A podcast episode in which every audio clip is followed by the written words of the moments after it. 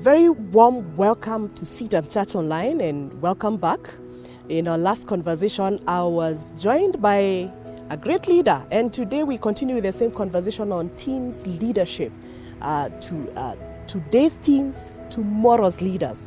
And the, uh, the person and the guests on set is none other but the leadership guru that I introduced in our previous conversation. Yes, you're right. Dr. Barine Kirimi is still with me here, and I, um, I'm very excited because we could not stop at one conversation because uh, the, this gentleman is loaded with wisdom and a wealth of experience in leadership and on leadership matters. And what I, I forgot to say is that it's not just in the African continent, but his influence cuts across the globe.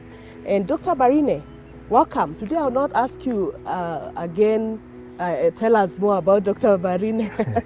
but we'll continue on the conversation that we had in our previous uh, video. Yes. We talked about uh, today's teens, tomorrow's leaders. And we delved a, a little more on the tools that you've produced. You said, or rather, you've published, you said that it's not a book, it is a practical, experiential journey on uh, how to prepare our teenagers at the formative, just to know uh, who they are and what their future uh, has in front of them in, times, in terms of leadership. And how are you doing today? I'm doing very well. Yes. I'm very delighted to have this conversation Yeah. uh, because I'm one strong believer that everything rises and falls on leadership. That's true. And so, if we fix our leadership, Yes. uh, whether it's our churches, whether it's our politics, whether Yeah. it's our homes, whether it's our corporations, Mm. we'll have cured a lot of issues that we are dealing with today. Mm-hmm. So, anything that we can do to try and fix uh, the leadership challenge that we have, Yes. both for now, but even more interested about the leaders who are taking over the mantle from the current serving leaders, Yes. who are our teenagers. Yes. That's the reason why I'm interested in that. Thank you so much. And you know, one of the things, Dr. Barine, that is out there is that teenagers have no place at the table. Uh, maybe today you help us uh, understand a little more. Of course, I know there are many things that you've addressed on that tool. But today, does leadership preparation begin in the church? Of course, we'll be talking a little more uh, shortly about the, the gaps in the church in Yes. terms of in, including the young people and uh, the shift. You know, the world has shifted from the in person meetings, especially the millennials, the Generation Z. Uh, are we including them? Now, the question I, I was had just thrown your way does leadership begin at State House? Or where does really leadership begin in terms of? Um, I have a couple of. Thank you, thank you, Purity, for such a great question. I have a couple of uh, suggestions to make here. When I when I read the book of Genesis, chapter one, in creation, and when God creates man and woman in Genesis, chapter one and verse twenty-seven, Yes. He says He created man and woman in His own image, mm-hmm. and then He gave us a command to go multiply. But I like the words that are used at the very end of that, and it's about dominion. So that means each one of us, created by God, a woman, woman, teenager, young, old, we are created in the image of God, and God Himself is the leader, is the master leader. Yeah. So He's created each one of us with leadership. So it begins with accepting that we are created as leaders, and that we have what it takes to lead. Yes. But I also believe that leadership is developed mm-hmm. because pe- many people have asked, and this has been subject of conversation, especially in schools and universities where I've taught. pe- Is people asking, is leadership taught or leadership made? Yes. And I believe that leaders are born, but even though we are born, we have the ability to make and grow leaders. Yes. So, young people, when they are growing up in families, they see how we behave and they start learning leadership from the home. And so, by the time we are coming to blame the church, it means that we failed at the home level to develop leaders in these young people. And so, they see the bad leadership practices that we carry in our homes, mm-hmm. and that's what they take over to the, to the churches where they are in schools. Yeah. And because the teachers and the pastors and the elders and the deacons in those are the same ones who are practicing bad leadership where kids are learning Yeah. At home. at home. Yep. So that we carry our bad manners of leadership into our institutions. Oh my. And we take those bad manners into our politics. And so what we are seeing in society is a progression of bad leadership practices that have been learned over time. Which means what you're saying, Dr. Barine, Yeah. is that the family front mm-hmm. is the formative or the foundational place mm-hmm. of building quality leadership. Then does that mean then mm-hmm. the I don't want to go there because if, if, you're t- if, if you say that the family that is the beginning point of quality leadership, Yes. what exactly are you trying to tell us? That um, what we are seeing out here comes from the home.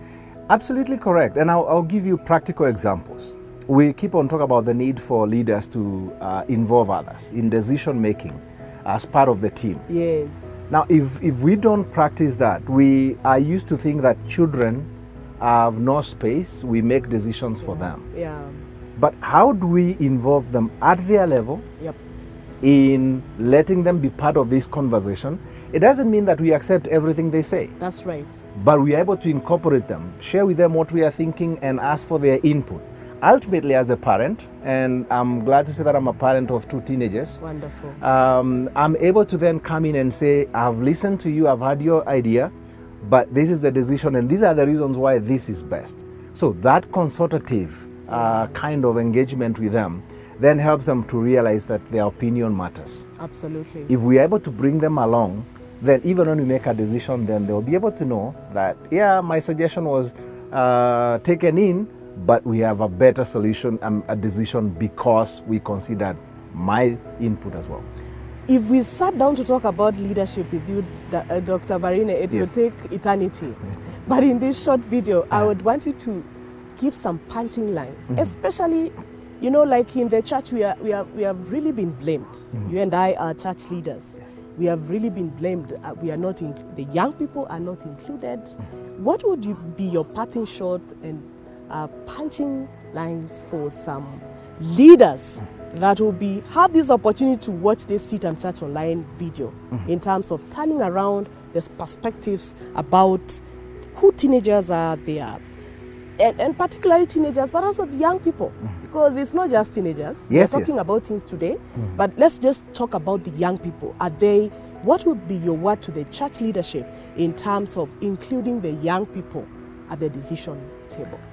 Thank you. That's a very good question. Um, my quick response to that is we need to find structures and mechanisms that will bring uh, young people into the conversations so that they are part of the process. Yeah. Sometimes it's about perception. If they perceive that their input is not wanted, it's not appreciated, nobody considers it, even when we have made the best decision, yeah they will still rebel against it. But if we create structures that will accommodate and let them realize they are part of this conversation, their input is important, then the decision that will be made, they will feel that they are part of it and they will be very supportive of it. Of Yeah, it. What I found with many institutions, churches included, governments included, is that we don't create a conducive environment and space that will make these young people feel they can come in, they can participate, they can contribute, and their opinions will be considered in the final decision making. yeah It is our structures that are a bit limiting. And I must commend you've seen efforts within, especially the government, trying to say, oh, when we have uh, contracts, for example, we have a certain number reserved for youth. Now, whether that is actually followed through, that's a different story, and I won't go there for yeah, today. yeah. But we create structures and systems that allow young people to be part of these conversations, to be part of decision making, so that they feel that they are being involved. Wow. Yeah. That's quite a, a, a mouthful. Teens in leadership. Is your church engaging? As a teenager, are, you feeling involved, engaged? Is the high time, as the body of Christ, we start leading the way? We are not going to wait for the world to shape the culture for us.